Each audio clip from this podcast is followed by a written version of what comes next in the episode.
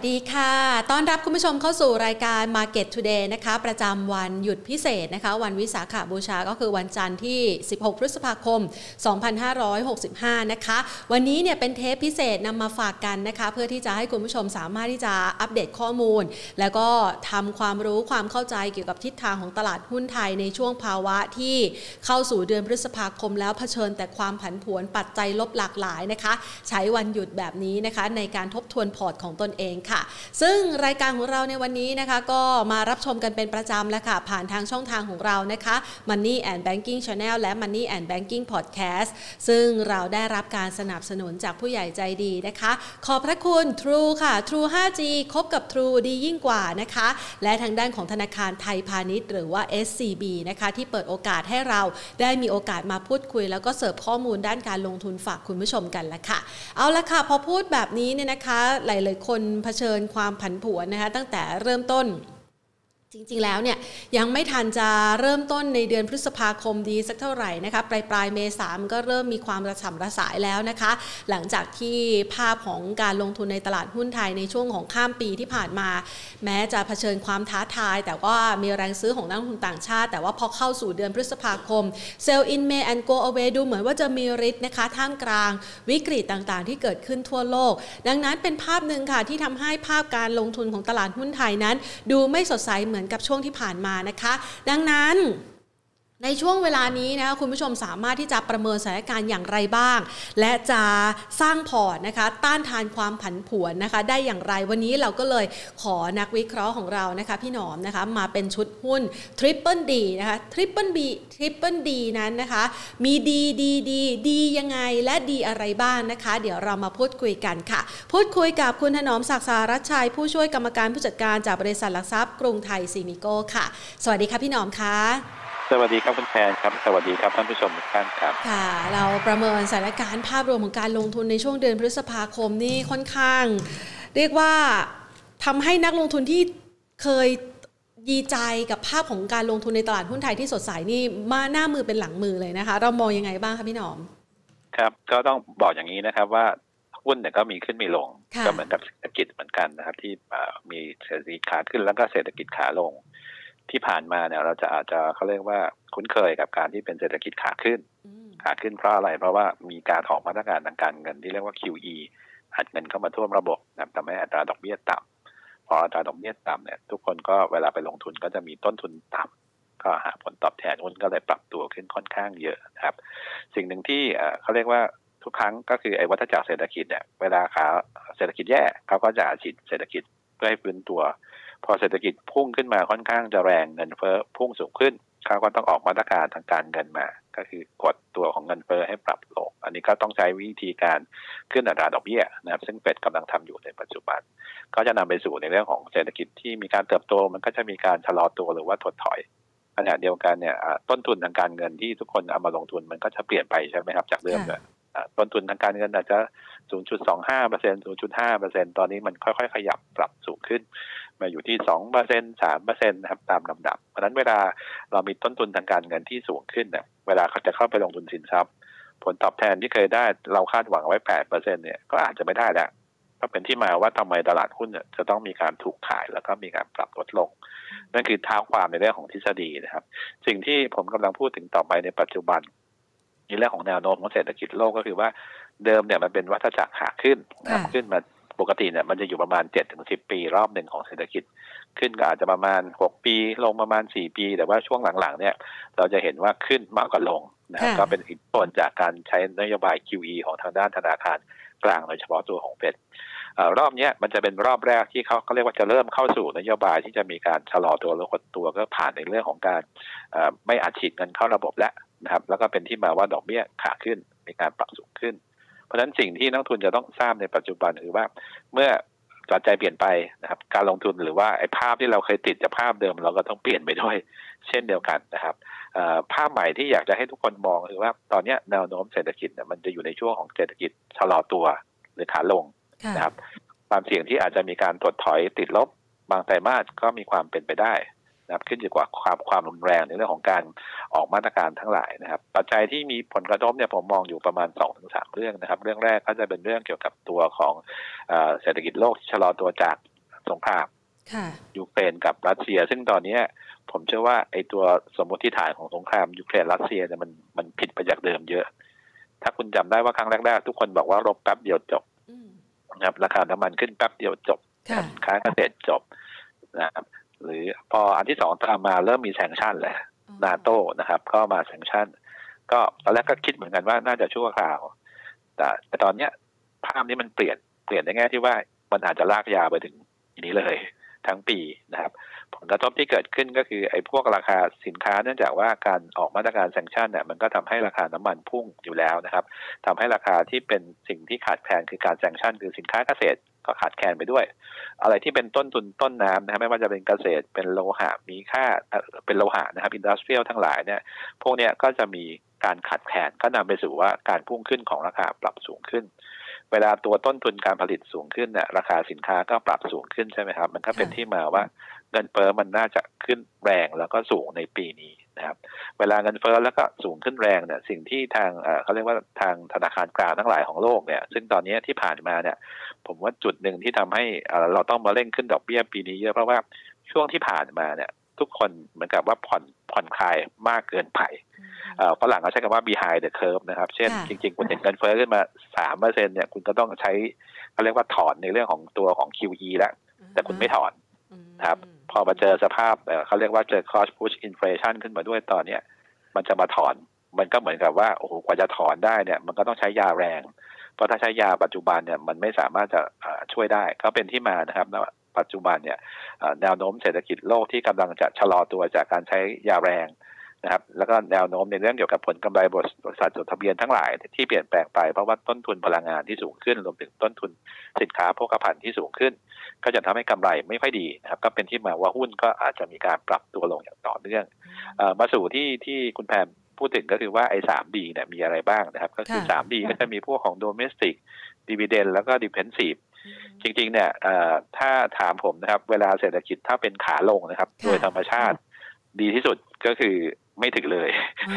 าคือพอเพราะว่าต้องว่างแหละตอนเนี้ยใช่ไหมคะจริงๆเนี่ยก็คือค่ะต้องถือหุ้นให้น้อยที่สุด เพราะว่าหุ้นคือสินทรัพย์เสี่ยงถูกไหมครับ ไม่ว่าคุณจะซื้ออะไรก็ตามเนี่ย มันก็คือโดนหมดนะครับพอกำไรแย่ลงเนี่ยจะบอกว่าหุ้นจะราคาดีขึ้นได้ไหมมันก็เป็นไปไม่ได้ค่ะนะครับเพราะฉะนั้นมันจะต่างกับช่วงแรกๆนะครับ ตอนนั้นก็คือมันเศรษฐกิจขาขึ้นนะครับ คุณจิ้มอะไรเนี่ยขึ้นหมดเลยค่ะเพราะฉะนั้นคุณมีหุ้นเต็มพอร์ต แต่ตอนเนี้ยก็คือเศรษฐกิจเริ่มชะลอตัว แล้วเป็นขาลง ซึ่งขาลงเนี่ยเพิ่งเริ่มต้นถูกไหมครับ ปีนี้ปีหน้าก็ยังต้องเป็นขาลงต่อ เพราะฉะนั้นในเชิงของการลงทุนตอนเนี้ยทุกคนก็จะเริ่มลดน้ำหนักของการถือหุ้นนะครับค่ะก็เป็นที่มาว่าฝรั่งทำไมเริ่มขายหุ้นมาค่อนข้างจะเยอะ แล้วก็มาที่ 3D ของเรานะครับ คือถึงแม้ว่าเราถือหุ้นแล้วนะครับ คือทุกคนต้องการถือหุ้น เราก็ต้องพยายามคัดเลือกสไตล์ของหุ้น ให้เหมาะสมกับตัวของเศรษฐกิจที่กำลังจะเปลี่ยนไปค่ะจริงๆ 3D ที่ที่บอกมาเนี่ยผมว่าก็เป็นหุ้นที่น่าสนใจนะครับ อย่างแรกเลยก็คือหุ้นดีเวเดนค่ะจริงๆเนี่ยดีเวเดนนะครับ เป็นหุ้นที่คู่กับเมืองไทยมานานผมทำหุ้นมาหลายปีเนี่ยเวลาผ่านวิกฤตมาหลายครั้งเนี่ย เป็นหุ้นกลุ่มเดียวนะครับดีเวเดนเนี่ยที่ไม่ว่าจะขึ้นหรือจะลงเนี่ยของเขาไปเรื่อยๆครับ นักลงทุนคือชื่นชไม่อบนะคะ ใช่ครับ เพราะว่ามันคมีนไทห่ายนเราอต้องยู่บ้านเรา คือคือมันมีอยู่นิดนึงค่ะนะครับ เพราะว่าไอ้ดีเวเดนเนี่ยบ้านเราคือสไตล์ของคนไทยส่วนใหญ่ถ้าถามคนที่มีเงินออมเยอะๆส่วนใหญ่จะเป็นคนสูงอายุนิดหนึ่งอืมนะครับ กลางคนไปแล้ว ส่วนใหญ่ถามว่าทุกคนเอาหุ้นปันผลเพื่ออะไรก็คือค่ะอย่างน้อยก็ดีกว่าฝากแบงก์อะอืมนะครับ ให้ผลตอบแทนที่ดีกว่า ดีกเก็บว่าเงินไข่เฟ้อวันละฟองก็ยังดีอะอ่าครับเพราะฉะนั้นทุกคนก็เลยมองว่าค่ะเราไม่ได้คาดหวังว่า ราคาหุ้นดีเวเดนจะขึ้นเยอะ แต่เราอย่างน้อยพอปันผลปีนึงเงินฉันยังอยู่อืมมีปันผลให้ฉันสี่ห้าเปอร์เซ็นต์ค่ะอะอันนี้ฉันก็พอใจแล้ว เพราะฉะนั้นผมว่าไม่ว่าจะเป็นเศรษฐกิจขาขึ้นหรือขาลงก็ตามเนี่ยเอ่อกลุ่มเนี้ยจะเป็นกลุ่มที่ทุกคนที่เป็นนักลงทุนระยะยาวเนี่ยหรือแม้กระทั่งกองกองทุนเนี่ยจะต้องซื้อเพราะฉะนั้นอย่างแรกเลยก็คือว่าหุ้นดีเวเดนน่ะจะต้องมีอยู่ในพอร์ตครัค่ะคำถามว่า dividend น่ะซื้อไปบางที yield สองเปอร์เซ็นต์สามเปอร์เซ็นต์สี่เปอร์เซ็นต์ห้าเปอร์เซ็นต์ เดิมเนี่ยคำถามว่าเวลาเราคิดคำว่า dividend ยูเนี่ยผลตอบแทนปันผลใช่ไหมครับ มันก็คือเอาดีเวเดนหารด้วยราคาหุ้นคำถามคือว่าถ้าคุณเป็นซื้อหุ้นที่แบบว่าเป็นหุ้นที่แบบว่ากำไรหวือหวือหวาๆเนี่ยไอตัว dividend มันจะไม่แน่นอน ราคาก็ไม่แน่นอน ปีหนึ่งอาจจะให้ผลตอบแทนสิบเปอร์เซ็นต์อีกปีหนึ่งอาจจะไม่มีเลยก็ได้ค่ะนะครับบางอุตสาหกรรมเป็นอย่างนั้น เพราะฉะนั้นพยายามหาหุ้นหนึ่งก็คือเป็นหุ้นที่มีประวัติการจ่ายปันผลอย่างต่อเนื่อง ดูยังไงก็กลับไปดูในเรื่องของบริษัทนี้ สมมติเราสนใจลงทุนหุ้นบริษัท A ใช่ไหมครับ เราก็ไปดูว่าเอ๊ะสามสี่ปีที่ผ่านมาเขาจ่ายปันผลได้หรือเปล่านะครับ โดยเฉพาะถ้าเป็นหุ้นที่แบบช่วงวิกฤตโควิดยังจ่ายปันผลได้เนี่ยโอ้ผมคิดว่าเลิศเลย เพราะว่าเป็นหุ้นที่ถือว่าสะเทินน้ำสะเทินบกนะครับ หรือว่าถ้าคิดไม่ออกมันก็จะมีพวกกองทุนหน่วยลงทุนประเภทกองทุนอสังหาริมทรัพย์ที่เราเรียกว่ารีด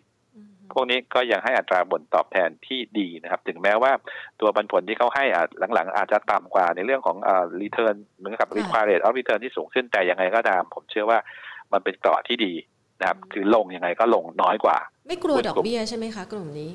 คือจริงๆเนี่ยถามว่าจริงๆดอกเบี้ยขาขึ้นเนี่ยจริงๆเนี่ยหุ้นพวกนี้ก็ต้องลงค่ะแต่ว่าถ้าถามผมเนี่ย ผมว่ามันก็เป็นทางเลือกที่ดีว่าถึงแม้มันลงมันก็ลงน้อยกว่าคนอื่นเขาอืม นะครับไม่เหมือนหุ้นตัวอื่นที่เวลาลงเนี่ยเศรษฐกิจเนี่ยมันอาจจะโดนกระทบแล้วมันลงไปค่อนข้างแรง แต่ว่ากลุ่มที่เป็นหน่วยลงทุนพวกนี้ส่วนใหญ่แล้วนะครับ ก็จะมีประวัติการจ่ายปันผลอย่างต่อเนื่องค่ะสี่เปอร์เซ็นห้าเปอร์เซ็นหกเปอร์เซ็นซึ่งอันนี้ก็แล้วแต่ตัวกองนะครับ อย่างอย่างที่เห็นผมเอ่อพูดถึงประจำก็จะพูดถึง DIF DIF Just If พวกเทคโนโลยีนะครับ หรือว่าถ้าคุณจะพูดถึงหุ้นตัวใหญ่ๆ สมมติว่าถ้าไม่ต้องการซื้อรีดนะครับ ผมถามคนส่วนใหญ่คนกลางคนวัยเยอะเนี่ยส่วนใหญ่จะมองธนาคารอืมเป็นหลักทุกคนค่ะนะครับ ก็ธนาคารที่ปันผลได้ดีก็จะมีทิสโก้ค่ะ KKP นะครับหรือว่าถ้าเป็นบริษัทที่จ่ายปันผลอย่างต่อเนื่องใน property ก็จะมีพวก land and house นะครับสุภาลัยพวกเนี้ยถามผมว่าเป็นหุ้นที่น่าสนใจไหมเป็นหุ้นที่น่าสนใจถึงแม้ว่าเศรษฐกิจ หรือว่ากำไรเขาอาจจะลดลงไปบ้าง แต่อย่าลืมว่าหลายตัวในบริษัทพวกเนี้ยเขาพร้อมเหมือนกับมันมี hidden asset อยู่ ค่ะ hidden asset ก็คือเขามีสินทรัพย์อยู่ ถ้าเขาขายมาเขาก็มีกำไรเขาก็สามารถจ่ายปันผลได้ พวกนี้ก็จะเป็นหุ้นที่เขาเรียกว่าเป็นเกราะป้องกันตัวหรือเกราะป้องกันภัยสำหรับคนลงทุนในปีนี้เลยนะครับ ผมว่าค่ะหุ้นดีเวเดนอะเป็นหุ้นที่คุณต้องคัดเอ่อส่วนในเรื่องของไอ้ดีเวเดนสูงมากหรือน้อยขนาดไหนจะเอากี่เปอร์เซ็นต์อันนี้ผมเชื่อว่าแล้วแต่บุคคลดีกว่านะครับเพราะว่ามันไม่เหมือนกันแต่ว่าต้องระวังนิดนึงนะครับว่า บางทีหลังๆเนี่ยดีเวเดนยิวมันสูง เพราะอะไรเพราะว่าราคาหุ้นมันลงเยอะค่ะนะครับ อันนี้ก็จะเป็นจุดหนึ่งที่ต้องระวังว่าคุณก็ต้องเทรดออฟระหว่างไอ้ capital gain หรือ capital loss ที่มันอาจจะตามมาด้วยเช่นเดียวกันสำหรับค่ะดีเวเดนครับอ่าฮะส่วนอีกอันหนึ่งนอกจากดีเวเดนก็จะเป็นกลุ่มที่เป็น defensive นะครับ ซึ่งผมเชื่อว่าตอนเนี้ยคนเริ่มมองถามกันเยอะไอ้ defensive บ้านเรามีไหมนะครับ มีอะไรบ้างนะครับ ส่วนใหญ่ defensive สไตล์มันก็คือเป็นหุ้นที่มีรายได้แน่นอนนะครับเศรษฐกิจจะขึ้นจะลงเนี่ยอย่างน้อยฉันก็มีรายได้ที่ค่อนข้างจะคงที่ค่ะนะครับส่วนใหญ่เราก็จะพูดถึงกลุ่มที่เป็นถ้าพูดถึงในธุรกิจ เช่น พวกสื่อสารอืมนะครับโทรศัพท์มือถือทั้งหลายค่ะนะครับเพราะว่ายังไงก็ตามเนี่ยคุณจะรวยจะจนคุณก็ต้องใช้โทรศัพท์ตอนนี้คงขาดไม่ไม่ใช่ได้รวยเลเยอะยแล้วโทรเยอะขึ้นนะครับ จนค่ะก็โทรน้อยหน่อยอะไรเงี้ยอ่าฮะเออมันก็จะเป็นแพ็กเกจนะครับส่วนใหญ่ค่ะออกมา นะครับเพราะฉะนั้นจริง ๆ แล้วเนี่ยมันก็จะเป็นกลุ่มที่แบบรายได้ของมันแน่นอน แล้วก็ส่วนใหญ่พวกนี้ก็อิงกับสัมปทานของรัฐที่จะออกมาแนวโน้มอ่า 5G อะไรของเขาที่พัฒนาต่อไป เพราะฉะนั้นผมเชื่อว่ากลุ่มที่เป็นอ่ารายได้แน่นอนนะครับ ในเชิงอ่าที่ผมมองเนี่ยก็จะเป็นกลุ่ม ICT ค่ะนะครับนะครับอันดับอันที่สองนะครับก็จะเป็นกลุ่มโรงพยาบาลนะครับเพราะว่าอย่างที่ผมเรียนก็คือว่าโรงพยาบาลเนี่ยก็คือคุณจะรวยจะจนยังไงคุณก็ต้องเข้าโรงพยาบาล เพียงแต่ว่าโรงพยาบาลมันจะมีนิดหนึ่งในแง่ที่ว่า ช่วงโควิดที่ผ่านมากำไรมันโตเยอะค่ะนะครับพอกำไรช่วงของปีสองปีนี้มันอาจจะค่อยๆ drop ลง เราก็อาจจะเลือกตัวโรงพยาบาลที่แบบว่าช่วงที่ผ่านมาอาจจะไม่ค่อยได้ขึ้นเท่าไหร่หรือลงมาลึก ก็อาจจะเป็นพวกบำรุงราษฎร์ค่ะ BDMS พวกเนี้ยซึ่งพวกนี้เนี่ยก็จะมี growth story เข้ามาด้วยนะครับ ก็อาจจะเป็นทางเลือกสำหรับคนที่ต้องการหุ้นในเรื่องของกลุ่มโรงพยาบาลที่จะเกิดขึ้นนะครับ อันนี้ก็จะเป็น defensive สำหรับคนที่เลือกลงทุน จริงๆเนี่ยกลุ่มโรงไฟฟ้าเนี่ยก็ถือว่าเป็นกลุ่มหนึ่งหรือว่าพวกที่เป็นเอ่อ utility ทั้งหลาย แต่ปัญหามันจะมีนิดหนึ่งคือโรงไฟฟ้าเนี่ยมันจะมีข้อจำกัดจากตัวของราคาน้ำมันที่ขึ้นสูงค่ะขึ้น มันจะทำให้ต้ต้นนทุนเขาแพงต้องแพงขึ้นค่ะเพราะฉะนั้น utility อะไฟฟ้าเนี่ยอาจจะต้องรอนิดหนึ่งก็คือทั้งน้ำมันทั้งดอกเบี้ยเนี่ย เป็นลบกับเขาทั้งคู่เลยนะครับเพราะฉะนั้นถ้าจะซื้ออาจจะต้องมีดิสคาวเพิ่มขึ้นหน่อยหนึ่ง อะไรพวกนี้ฮะจะเป็นตัวทางเลือกนะครับ แต่ว่าค่ะ defensive ตอนนี้ที่ผมมองก็จะมีพวกอ่า ICT ตัวของโรงพยาบาลนะครับบางคนก็อาจจะบอกว่าทำไมไม่ซื้อพวกแบงก์อือฮึแบงก์เนี่ยจะเป็นกลุ่มที่ถ้าถามเนี่ยรายได้เนี่ย ถามว่ามีมีความเสี่ยงไหมค่ะผมว่ายังมีความเสี่ยงในอนาคตอยู่อืมทำไมพูดอย่างนั้นเพราะว่าเศรษฐกิจขาลงเนี่ยค่ะโอกาสที่จะมี NPL กลับมามันก็เป็นไปได้ถูกไหมครับค่ะตอนนี้ก็เลยทำให้เอ่อกลุ่มแบงก์เนี่ย จริงๆเนี่ยผมเชื่อว่าเป็นบวกก็จริง แต่ถ้าพูดถึงเฉพาะประเทศไทยนะค่ะเนื่องจากว่าเรามีในเรื่องของมาตรการช่วยของของแบงก์ชาติอยู่อือฮึค้างอยู่นะครับ เพราะฉะนั้นถ้าไม่ช่วยเมื่อไหร่เนี่ยมันจะเป็นความเสี่ยงเชิงลบหรือเปล่าค่ะก็เลยไม่ได้มองในเรื่องของแบงก์มากนักนะครับ แต่ว่าบางตัวก็พอซื้อได้นะครับค่ะอีกอันหนึ่งก็จะเป็นในเรื่องของเอ่อ defensive ในเชิงที่ว่าเมื่อกี้รายได้แน่นอนใช่ไหมครับ อันที่สองก็จะเป็นกลุ่มที่เป็นลักษณะของ inflation protection หมายความว่า อันนี้เสี่ยงหน่อย เสี่ยงยังไงก็คือว่า ตอนเนี้ยในเรื่องของการลงทุนเนี่ยเอ่อแทนที่จะไปหาแบบรายได้แน่นอนกำไรไม่ดีอาจจะหาพวกที่เป็นพวกเนื่องจากน้ำมันกำลังจะขึ้นเอ่อซื้ออะไรดี ส่วนใหญ่คนก็จะซื้อก็คือกลุ่ม commodity อืมนะครับฝรั่งเนี่ยส่วนใหญ่จะซื้อ commodity ค่ะเอ่อเราไปดูหุ้นตอนนี้ถ้าไปเทียบในเรื่องเดือนพฤษภาที่ผ่านมานะครับ ผมดูเนี่ยมี sector เดียวที่ขึ้นโรงกลั่นอืมทำไมโรงกลั่นขึ้นค่ะเพราะว่าค่าการกลั่นเขายังสูงอยู่กำไรเขามีแต่ดีขึ้นนะครับค่ะแล้วก็การเอ่อ ผ่อนคลายมาตรการน้ำมันดีเซลส่วนใหญ่เนี่ยเขาก็ได้ประโยชน์นะครับในเรื่องของบางบริษัทด้วย ก็เลยทำให้กลุ่มนี้นะครับน่าสนใจซึ่งใน TOP ในหุ้นกลุ่มนี้ตัวนำก็จะเป็นตัวของ TOP แต่ว่าก็ต้องระวังเพราะราคาก็ขึ้นมาระดับหนึ่งนะครับ แต่ว่าตัวอื่นก็จะมีพวกเอสโซ่ SPRC นะครับ บางจาก อันนี้ก็แล้วแต่แต่ว่าอันนี้ต้องบอกนิดหนึ่งว่าเป็นกลุ่มรายได้ที่เขาเรียกว่าถึงแม้จะแม้จะ defensiveแต่ก็ต้องมีความเสี่ยงนะครับ เพราะว่าเอ่อถ้าเงินเฟ้อมันเริ่มเปลี่ยนเท่าไหร่ หรือว่าสงครามจบพวกนี้ก็จะลงได้ค่อนข้างจะเร็วนะครับ แล้วก็ถ้าไม่เอาตัวของโรงกลั่นถามว่าอะไรได้บ้าง ก็คือสินค้าพวกกระพันที่เป็นต้นน้ำค่ะต้นน้ำก็ที่เราคุยกันน้ำมันปาล์มอย่างเงี้ยอ่าฮะราคาขึ้นเยอะนะครับ พวกยูพอยต์นะครับล่ำสูงฐานหินจริงๆเนี่ยก็ยังเป็นขาขึ้นนะครับ แต่ว่าหุ้นบ้านเราไม่ค่อยขยับค่ะนะ สำหรับตัวบ้านปูนะครับ อันนี้ก็จะเป็นทางเลือกสำหรับคนที่ต้องการdefensive นะครับ อีกอันหนึ่งอันสุดท้ายก็จะเป็น domestic ซึ่งอันเนี้ยถ้าถ้าถามที่ที่ให้มาเนี่ย domestic เนี่ยจริง ๆ มันเป็นคำที่คลุมทั้งหมดเลยอืมเพราะว่า domestic คือในประเทศถูกไหมครับค่ะเอ่อเอ่อ dividend ไปแล้ว defensive ไปแล้ว domestic เนี่ยในประเทศถ้าให้ผมเลือกเนี่ยผมจะเลือกกลุ่มที่เน้นในเรื่องของการเปิดประเทศมากกว่าค่ะเพราะอะไรเพราะว่าอย่างคุณแพนลงทุนไปตอนเนี้ย เราซื้อเราก็ต้องการ growth story ถูกไหมครับ ใช่ค่ะ ปีที่แล้วเนี่ยท่องเที่ยวเราแย่มากอืมเพราะฉะนั้นเราเริ่มเปิดประเทศแล้วนะครับภาคบริการปีหน้าเนี่ยเอ้ยโทษครับปีเนี้ยอย่างน้อยคนก็อาจจะมาเที่ยวจำนวนอาจจะห้าล้านหกล้าน แต่ปีหน้าก็น่าจะมีเยอะขึ้นนะครับค่ะผมก็เลยคิดว่าถ้าเรามองหลักๆ ในเรื่องของกลุ่มโดเมสติกเนี่ยผมเน้นก็คือกลุ่มที่อิงการเปิดประเทศเปิดเมืองทั้งหลาย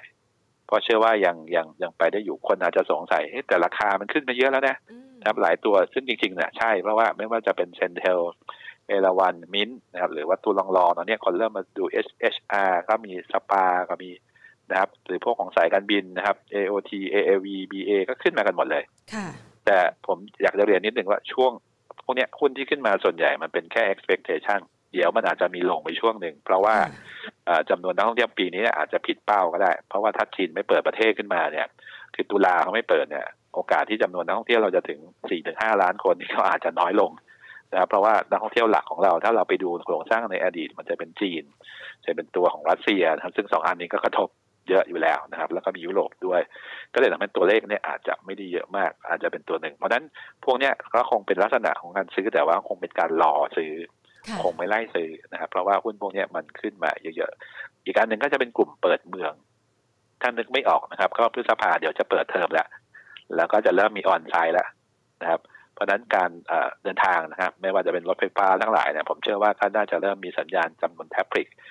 วอลลุ่มที่สูงขึ้นนะครับช่วงเบมพวก BTS พวกนี้ก็จะเป็นหุ้นที่ MBK พวกนี้ก็จะเป็นหุ้นที่กลับมาน่าสนใจมากขึ้น ซึ่งพวกนี้เป็นหุ้นที่ค่อยๆซื้อสะสมได้ เพราะอะไรเพราะว่า จริงๆเนี่ยสัญญาณการเปิดประเทศเปิดเมืองหรือว่าเอ่อในเรื่องเปิดโรงเรียนทุกคนก็กลัวว่าเดี๋ยวจะติดเชื้ออีกละอืมคนจะมาเจออีกหรือเปล่าใช่ไหมครับ แต่อย่าลืมนะครับ เราก็ต้องอยู่กับมัน ทุกครั้งเนี่ยสุดท้ายมันตัวเลขมันจะค่อยๆดีขึ้นตามลำดับค่ะก็เลยคิดว่าเออพอทุกคนกลับมาไล่ซื้อทุกอย่างมันก็จะกลับสู่ภาวะปกตินะเพราะฉะนั้นกลุ่มที่เป็น domestic ก็เน้นพวกของเปิดประเทศ เปิดเมือง หรือบางคนอาจจะมองพวกเอ่อกลุ่มสันทนาการพวกช่องสาม เวิร์กพอยต์อะไรพวกเนี้ยเพราะปีที่แล้วฐานต่ำอันเนี่ยก็เป็นตัวที่น่าสนใจนะครับ หรือเมเจอร์ก็ตามก็เป็นตัวที่น่าสนใจสำหรับคนที่จะก็ไปลงทุนนะครับ ในเรื่องของ 3D ค่ะแต่ว่าถ้าพูดถึงเพิ่มเติมกรณีที่ที่เอ่อได้ประโยชน์อื่นๆนอกเหนือจากนี้นะครับ มันก็จะมีในเรื่องของโดเมสิกก็จะมีเรื่องของดอกเบี้ยด้วยซึ่งดอกเบี้ยเนี่ยเอ่อต้องบอกนิดนึงนะครับ เราอยู่ในช่วงของดอกเบี้ยต่ำมานานระดับหนึ่งนะครับ แต่ว่าตอนเนี้ยดอกเบี้ยกำลังเป็นทิศทางขาขึ้น โชคดีของบ้านเราก็คือว่าดอกเบี้ยเรายังไม่ขึ้นนะครับอืมฝรั่งเขาเริ่มขึ้นแล้วนะครับค่ะแล้วก็จะอย่างเป็นซีรีส์ขึ้นแบบไอ้ห้าสิบห้าสิบห้าสิบตังค์อย่างเงี้ย เป็นเกือบ2.75ถึง3เปอร์เซ็นต์อ่าฮะนะครับ ซึ่งอันเนี้ยจะถามว่าของเราเองเราอยู่ที่แช่จุด5ตลอดได้ไหมค่ะมันก็คงไม่ได้ครับ เราอยู่ในโลกใบเดียวกันนะครับใช่ค่ะเวลาที่ตัวดอกเบี้ยมันต่างกันเนี่ย ถ้าเป็นคุณแพมลงทุนเนี่ย ถ้าเป็นผมลงทุนพันธบัตรในเมืองไทยได้จุดห้า ค่ะถ้าไปลงทุนเมืองนอกได้สามทุกคนก็ต้องเป็นสิคะถูกไหมครับใช่นะค่ะมันเป็นที่มาว่าก็เนี่ยก็คือสาเหตุหนึ่งที่ทำให้ส่วนต่างมันมันห่างไปเงินก็จะไหลออกเพราะเงินไหลออกค่าเงินบาทจะเป็นยังไงครับมันก็ต้องอ่อนโดยธรรมชาติที่เกิดขึ้นนะครับเพราะฉะนั้นในเรื่องการอ่อนค่าของเงินบาทเนี่ยวิธีการหนึ่งก็คือจะต้องมีการปรับขึ้นอัตราดอกเบี้ยค่ะถึงแม้ว่าบางครั้งเนี่ยตัวเงินเฟ้อมันอาจจะไม่ได้ขยับนะครับแต่มันเป็นเรื่องเกี่ยวกับตัวของ market force อือฮึ ซึ่งทำให้ดอกเบี้ยก็อาจจะต้องมีการปรับขึ้นเร็วกว่าที่คาดการณ์ถึงแม้ว่าจะปรับช้ากว่าคนอื่นนะครับ อันนี้ก็จะเป็นจุดหนึ่งที่จะทำให้เทรนด์ของดอกเบี้ยขาขึ้นน่ะอาจจะเข้ามาในช่วงของจริงๆเข้ามาแล้วแหละ มันเริ่มค่อยๆเข้ามาเรื่อยๆ เพราะว่าหุ้นที่เกี่ยวข้องไม่ว่าจะเป็นธนาคารหรือว่าจะเป็นประกันเนี่ย ส่วนใหญ่ก็ขึ้นไปรอแล้วนะครับค่ะสำหรับตัวของดอกเบี้ยเพียงแต่ว่าดอกเบี้ยไทยคงไม่ได้ขึ้นเร็วแล้วก็ขึ้นแรง เหมือนที่อื่นเขาเพราะว่าเศรษฐกิจเราเนี่ยก็คือยังชะลอตัวเงินเฟ้อเราก็ไม่ได้สูงมากนะครับ ที่สูงมันก็จะเป็นชั่วคราวสำหรับปีนี้ ปีหน้าก็ยังไม่เยอะมาก อันนี้ก็จะเป็นด้วยแต่กลุ่มที่เป็นผลกระทบเชิงลบเนี่ย ดอกเบี้ยนะครับ ตอนนี้เราเริ่มเห็นเลยหนึ่งกลุ่มไฟแนนซ์นะครับ ลงมาแรงมากนะครับ โรงไฟฟ้าอืมนะครับอสังหาพวกเนี้ยจะเป็นกลุ่มค่ะที่ได้รับผลกระทบเชิงลบนะครับ เพราะฉะนั้นตอนเนี้ยกลุ่มพวกนี้อาจจะมีความเสี่ยง downside ที่จะเกิดขึ้นก็ได้ก็ขอให้ระมัดระวังในกลุ่มที่เป็นพวกนี้ไว้ด้วยสำหรับการลงทุนครับส่วนบาทอ่อนที่ที่ได้เรียนไปแล้วคือ export ทุกคนก็จะพูดถึงอิเล็กทรอนิกส์แต่พอดีอิเล็กทรอนิกส์มีปัญหาเรื่อง supply disruption อ่าฮะที่ล็อกดาวน์ค่ะอันนี้ก็เลยเจอปัญหาแล้วก็ผมว่าพวกเกษตรส่งออกโดยเฉพาะถ้าเป็นเกษตรส่งออกที่เป็นสินค้าโภคภัณฑ์ด้วยนะ ยิ่งดีเลย เพราะว่าได้สองเด้งได้ทั้งบาทด้วยได้ทั้งราคาโลกดีขึ้นเนี่ยผมคิดว่าพวกเนี้ยน่าสนใจนะครับ จริง ๆ ก็มีหลายตัวนะอย่าง TWPC พวกทำทำมันสำปะหลังคือพวกเอ่อ น้ำตาลพวกไบโอดีเซล หรือว่าทุกเป็นเอทานอลทั้งหลายเนี่ยตอนเนี้ยมันได้ประโยชน์จากตัวสินค้าทดแทนค่ะมันก็จะเป็นตัวที่ที่น่าสนใจสำหรับลงทุนสำหรับปีนี้ ส่วนยินเด็กเป้าหมายนะครับ ก็ต้องเรียนนิดนึงนะครับว่า ตอนเนี้ยทุกคนก็เริ่มมีการปรับประมาณการในเชิงของเอาลุกนะครับเหตุผลที่ต้องมีการปรับประมาณการเนี่ยอย่างของเราเองก็ปรับเนี่ยมันมีสองเรื่องหนึ่งก็คือว่าตัวของ e a r n i n g per share หรือกำไรน่าจะดรอปลงค่ะนะครับ อันที่สองก็จะมาจากตัวของเออเขาเรียกว่าทฤษฎีนะครับ มัน valuation เวลาประเมินราคาหุ้นเนี่ยเขาจะมีตัวคำว่า risk free rate นะครับ ก็คือเป็นตัวของเออต้นทุนที่ไม่มีเอ่อภาระเนี่ยเอ่อมันปรับสูงขึ้นเยอะอย่างในอเมริกาเนี่ยก็คือ bond yield สิบปีที่เป็นตัววัดเนี่ย เดิมเขาอาจจุดห้านะครับ ตอนนี้ขึ้นมาสองสามใช่ไหมครับสองเปอร์เซ็นต์กว่าสามเปอร์เซ็นต์เนี่ย นะครับมันจะทำให้ตัวของการวิธี valuation หุ้นเนี่ยเขาจะต้องปรับลดลงเช่นเดียวกัน ไทยก็ปรับเหมือนกันนะครับ ตัวของค่ะยูบอลถ้าเราไปดูยูสิบปีของไทย เราก็ปรับแรงแล้วก็ปรับเร็วนะครับ อันนี้ก็จะเป็นจุดที่ทำให้เริ่มมีการปรับตัวของประมาณการมูลค่านะครับที่เหมาะสมนะครับก็คือลดลงนะครับ อินเด็กซ์ที่เรามองเดิมเราเคยมองไว้ประมาณพันหกร้อยเจ็ดสิบห้าจุดค่ะนะครับตอนนี้ก็คือแต่ตอนนั้นที่ริกปีก็คือสองจุดสามนะครับเอ่อ EPS ประมาณร้อยบาทแปดสิบสตางค์ ร้อยบาทเอาง่ายค่ะๆตอนนี้ยูพันธบัตรมันขึ้นมาสมมติสองจุดเจ็ดค่ะนะครับ ระดับดัชนีเป้าหมายมันจะลงมาเหลือประมาณพันห้าร้อยแปดสิบแปดจุดอืมแล้วถ้ายูมันขึ้นไปสองจุดแปดมันก็อยู่ที่พันห้าร้อยหกสิบสี่จุดนะครับ ซึ่งจริง ๆ ตอนเนี้ยมันอาจจะขึ้นไปถึงสามแล้วก็ได้ค่ะแต่ว่าเรามองระยะยาวอาจจะแบบไม่ได้คือขึ้นเป็นชั่วคราวอาจจะลงก็ได้เนี่ยค่ะเราก็เลยเพราะว่าอินเด็กซ์ยังมีความเสี่ยงขาลงนะครับอือฮึ จนกว่าจะเริ่มมีสัญญาณว่าดอกเบี้ยเนี่ยมันจะสิ้นสุดตรงไหน สิ้นสุดดอกเบี้ยได้ก็ต้องเงินเฟ้อก็ต้องสิ้นสุดก่อนว่าตรงไหนอืมนะครับ เพราะฉะนั้นอันนี้ก็จะเป็นคีย์ที่ทำให้คนจะมองว่าไตรมาสสองเนี่ยไม่ค่อยดีเลย เพราะว่าผมก็ยังไม่รู้ว่าเงินเฟ้อสูงสุดตรงไหนค่ะนะครับคือการที่จะเกิดพีคเอาก็คือสูงสุดแล้วลดลงได้ มันต้องมีพีคก่อนอือฮึแล้วกว่าจะรู้ว่ามันพีคเอาก็คือ มันก็ต้องลงแบบต่อเนื่องสองไตรมาสไอ้ยสองเดือนค่ะจะได้รู้ว่าให้มันพีคเอาแล้วนะครับ เพราะฉะนั้นอาจจะในเรื่องเกี่ยวกับตัวของเออสัญญาเนี่ยมันก็จะทำให้หุ้นน่าจะปรับลดลงเนี่ยต่อเนื่องอย่างที่ผมเรียนไปว่าตอนนี้ก็ความเสี่ยงอินเด็กซ์อาจจะลงมาแถวพันห้าร้อยแปดสิบห้าถึงพันห้าร้อยหกสิบสี่จุด อันนี้คิดเฉพาะตัว require rate ที่เปลี่ยนนะครับ ไม่ได้คิด EBS ค่ะถ้า EBS ลดลงมาด้วยก็จะต้องเปลี่ยนตอนนี้ก็รองบที่จะกำลังประกาศกันอยู่ว่าประกาศแล้วนะกำไรดีค่ะหรือมากน้อยขนาดไหนนะครับเพราะฉะนั้นการลงทุนในเอ่อช่วงนี้หรือปีนี้อาจจะดูแบบเฮ้ยทำไมมันยากจังค่ะ นะครับ แต่ถ้าถ้าเรียนนะครับ ทุกสินทรัพย์เลยตอนเนี้ย ไม่ว่าจะเป็นทองไม่ว่าจะเป็นคริปโตไปกันหมดแล้วค่ะ อะไรที่เป็นสินทรัพย์เสี่ยงเนี่ย เราจะเห็นว่ามันเปลี่ยนหมดเลยเพราะอะไรเพราะว่าที่ผมเรียนไปแล้วว่าสมัยก่อนเนี่ยเงินหาง่ายนะครับมันท่วมระบบดอกเบี้ยต่ำตอนนี้มันเริ่มจะเริ่มหายากแล้วเฟดแถมเขาเรียกว่าอาจจะดูดเงินออกจากระบบอีก ในอนาคตดอกเบี้ยก็จะเป็นขาขึ้นไปอีกนะครับ แล้วก็ขณะที่บ้านเราในประเทศอาจจะโดนเยอะหน่อยเพราะว่า เราเขาเรียกว่ามีมาตรการรัฐมาช่วยตลอด ตอนนี้เริ่มลอยตัวแล้วนะครับเราไม่ไหวเหมือนกันแล้วรัฐเรา ใช่ เพราะว่าเราเติมน้ำมันทีตอนนี้โอ้โหแต่ก่อนพันกว่านะครับจำได้เลยว่าตอนโควิดนี่แทบจะเขาเรียกอะไรน้ำมันทำไมมันเร็วเต็มเร็วจังแต่ไปไหนไม่ได้ เมื่อนับจากมูลค่าเงินใช่แต่พอตอนนี้จะไปไหนอยากไปแต่โอ้โหน้ำมันแพงแล้วกันต้องคิดอีกคิดแล้วคิดอีกนะครับ แล้วก็ตัวของราคาสินค้าก็โอ้โหขึ้นทุกอย่างนะครับ ไม่ว่าจะเป็นไข่เป็นไก่เป็น คือไอ้ที่เกี่ยวกับปัญหาปากท้องเนี่ยมันขึ้นมาหมดเลยนะครับเพราะฉะนั้นอันเนี้ยเป็นจุดหนึ่งที่ประเทศไทยอาจจะต้องระมัดระวังนิดหนึ่งเพราะว่าตัวของเราเนี่ยยังไม่ฟื้นนะครับเพราะนั้นคำถามว่าไม่ใช่ไม่ฟื้นเราฟื้น แต่ว่าเป็นประหยัดช้า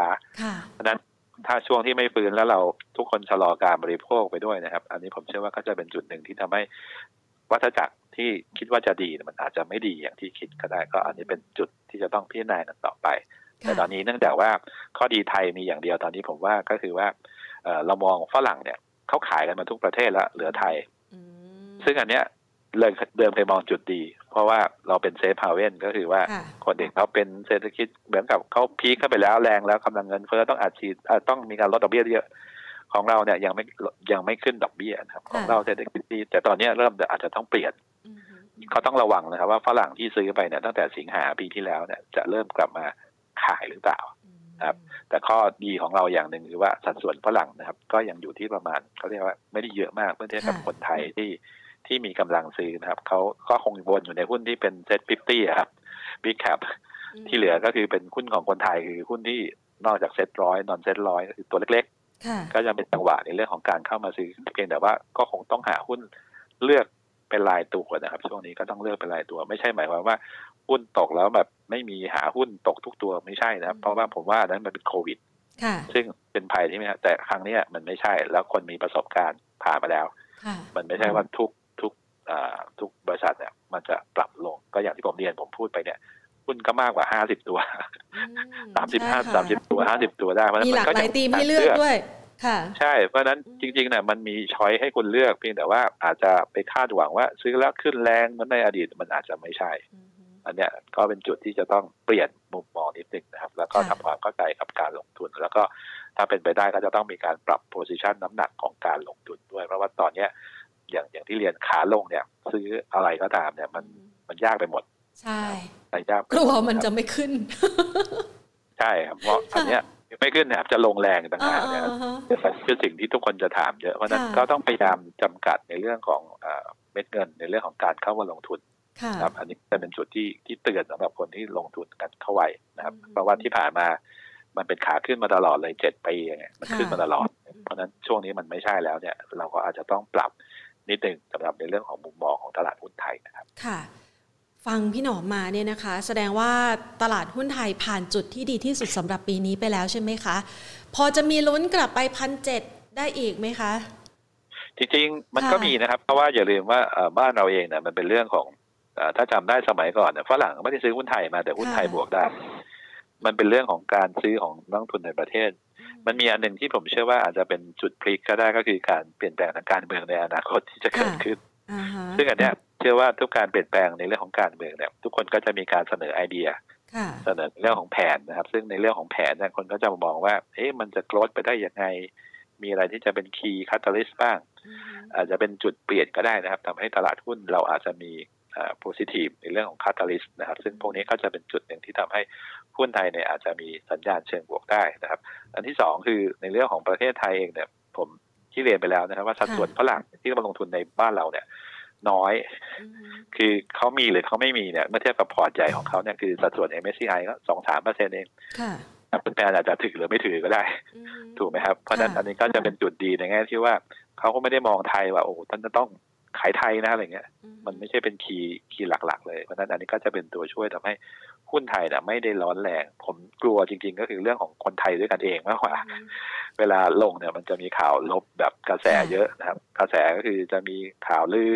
นะครับหลายเรื่องเอางี้ดีกว่า ถ้าใครจำได้ในอดีตหุ้นจะตกเนี่ยเพราะว่าข่าวลือทั้งนั้นใช่ คนจิตใจอ่อนแอก็จะไปก่อน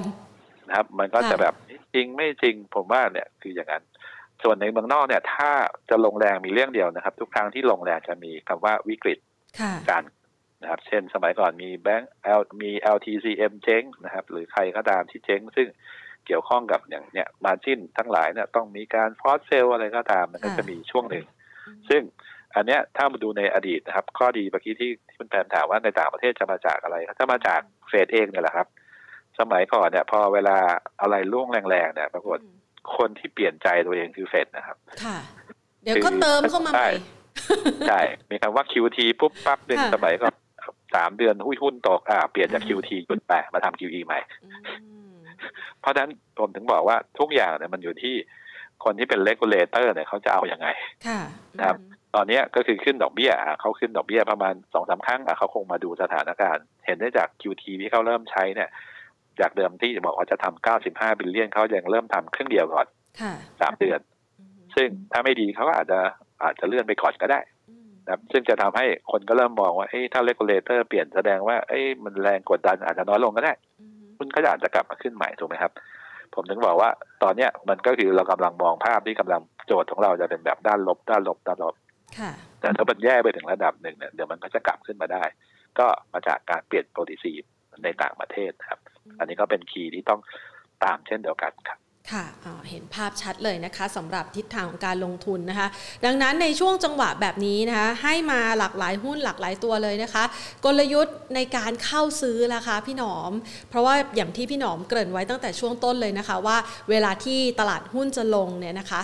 มันต้องมีพอร์ตน้อยที่สุด เวลาที่เราจะเข้าซื้อเราให้น้ำหนักสัดส่วนอยู่สักประมาณเท่าไหร่ดีคะจริงๆเนี่ยอย่างที่ผมเรียนนะครับว่าถ้าเป็นได้สำหรับการลงทุนเนี่ย ถ้าเราเลือกเฉพาะหุ้นที่เป็นดีเวเดนหรืออะไรก็ตามเนี่ย คุณจะลงทุนสิบห้ายี่สิบห้าสามสิบห้าก็ไม่เป็นไรเพราะว่าเป็นหุ้นที่ไม่ได้แบบมีความเสี่ยงหรือความผันผวนของราคาหุ้นเยอะถูกไหมครับแต่ว่าถ้าคุณมีรู้หุ้นที่มีความเสี่ยงเนี่ยผมก็คือแนะนำว่าถ้าเป็นไปได้ในเรื่องของการกระจายพอร์ตอาจจะอยู่แค่ประมาณยี่สิบเปอร์เซ็น ไม่เยอะไปกว่านั้น ซึ่งจริงๆยี่สิบนี่ถือว่าเยอะแล้วนะเพราะอะไรเพราะว่าสัญญาณเนี่ยถ้าคุณมองตอนนี้หุ้นเมืองนอกโดยเฉพาะอย่างจีนญี่ปุ่นเนี่ยโอ้โหปีที่แล้วถ้าจาได้ผมจำได้เยอะนะครับ ช่วงปลายปีที่แล้วทุกคนบอกให้ไปซื้อหุ้นเมืองนอกกันนะครับหุ้นจีนจะดีที่สุดญี่ปุ่นดีนะครับ ยุโรปสูงโอ้โหตอนนี้เนี่ยปรากฏเป็นหุ้นที่ติดดอยมากที่สุดนาดเลยนะคะครับอันนี้เป็นหุ้นที่ร่วงแรงแล้วก็ยังติดอยู่เพราะนั้นผมเลยมองว่าคำถามคือว่าถ้าเวลาฟื้นตัวเนี่ย คุณจะซื้อหุ้นไทยไหมผมว่าไม่ซื้อผมว่าไปซื้อจีนหมดจะซื้อญี่ปุ่น ไปซื้อยุโรปแทนถูกไหมฮะเขาลงเยอะกว่าเรา เขาลงลึกกว่าเรา เยอะกว่าเรา แล้วก็เขาใหญ่กว่าเรา ถามว่าเวลาขึ้นเนี่ยมันมีไหมมันก็มีซึ่ง อันนี้แหละที่ผมคิดว่าหุ้นไทยเราเวลาขาขึ้นเมื่อกี้ที่คุณแพมถามมันจะไปถึงพันเจ็ดคือมันไม่ค่อยมีรูมที่มันแบบเขาต้องมาซื้อเมืองไทยหรือเปล่า แบบคือไอ้ขนาดเดียวกันข้อดีที่ผมบอกเขาจะขายเมืองไทยหรือเปล่า ก็ไม่ได้อะไรเยอะเช่นเดียวกัน เพราะฉะนั้นผมว่าอยู่ที่ตัวเราเองมากกว่านะครับพยายามมองในเชิงของการลงทุนว่าเราซื้อหุ้นเพื่อปันผลนะอันนี้ก็ดีถ้าเราจะต้องการแคปิตอลเกนเวลาคุณซื้อสมมติเมื่อกี้ที่คุณแพมถามว่าจะซื้อยังไง คือดู valuation ทาง Settrade ก็ได้นะครับหรือบูมเบิร์กก็ได้ถ้ามีนะครับ หลังจากดูแล้วก็คือพยายามดูว่าราคาที่เหมาะสมแค่นี้ แต่ว่าผมต้องการผลตอบแทนสิบเปอร์เซ็นต์ผมก็ขอ discount ลงมาสิบเปอร์เซ็นต์จากราคาที่เขาบอกกันวัดจากค่าเฉลี่ยนะครับจากวัดใหญ่วัดจากค่าที่หาที่สุดนะครับ ส่วนหุ้นที่ไม่มี ก็เรียกว่าคำแนะนำนะครับ เพราะว่ามีหลายอันเนี่ย ก็คือเป็นหุ้นตัวเล็กไม่มีคำแนะนำอะไรก็ตามเนี่ย จริงๆ ก็อาจจะต้องใช้วิธีทางเทคนิคเข้ามาประกอบด้วยนะครับ เมื่อไหร่ก็ตามที่คุณลงทุนแล้วมันขาดทุนมากกว่า ห้าถึงสิบเปอร์เซ็นเนี่ย ผมว่าก็ควรจะต้องเปลี่ยนใจ เพราะอะไรเพราะว่าถ้าหุ้นดีมันไม่น่าจะลงเยอะค่ามิ่งอาจจะไม่ดีนะครับอันนี้ก็จะจุดที่คนเราจะชอบมาขายตอนลดไว้ห้าสิบเปอร์เซ็นต์อ่าฮะใช่ใช่คือมันเหมือนจุดที่แบบ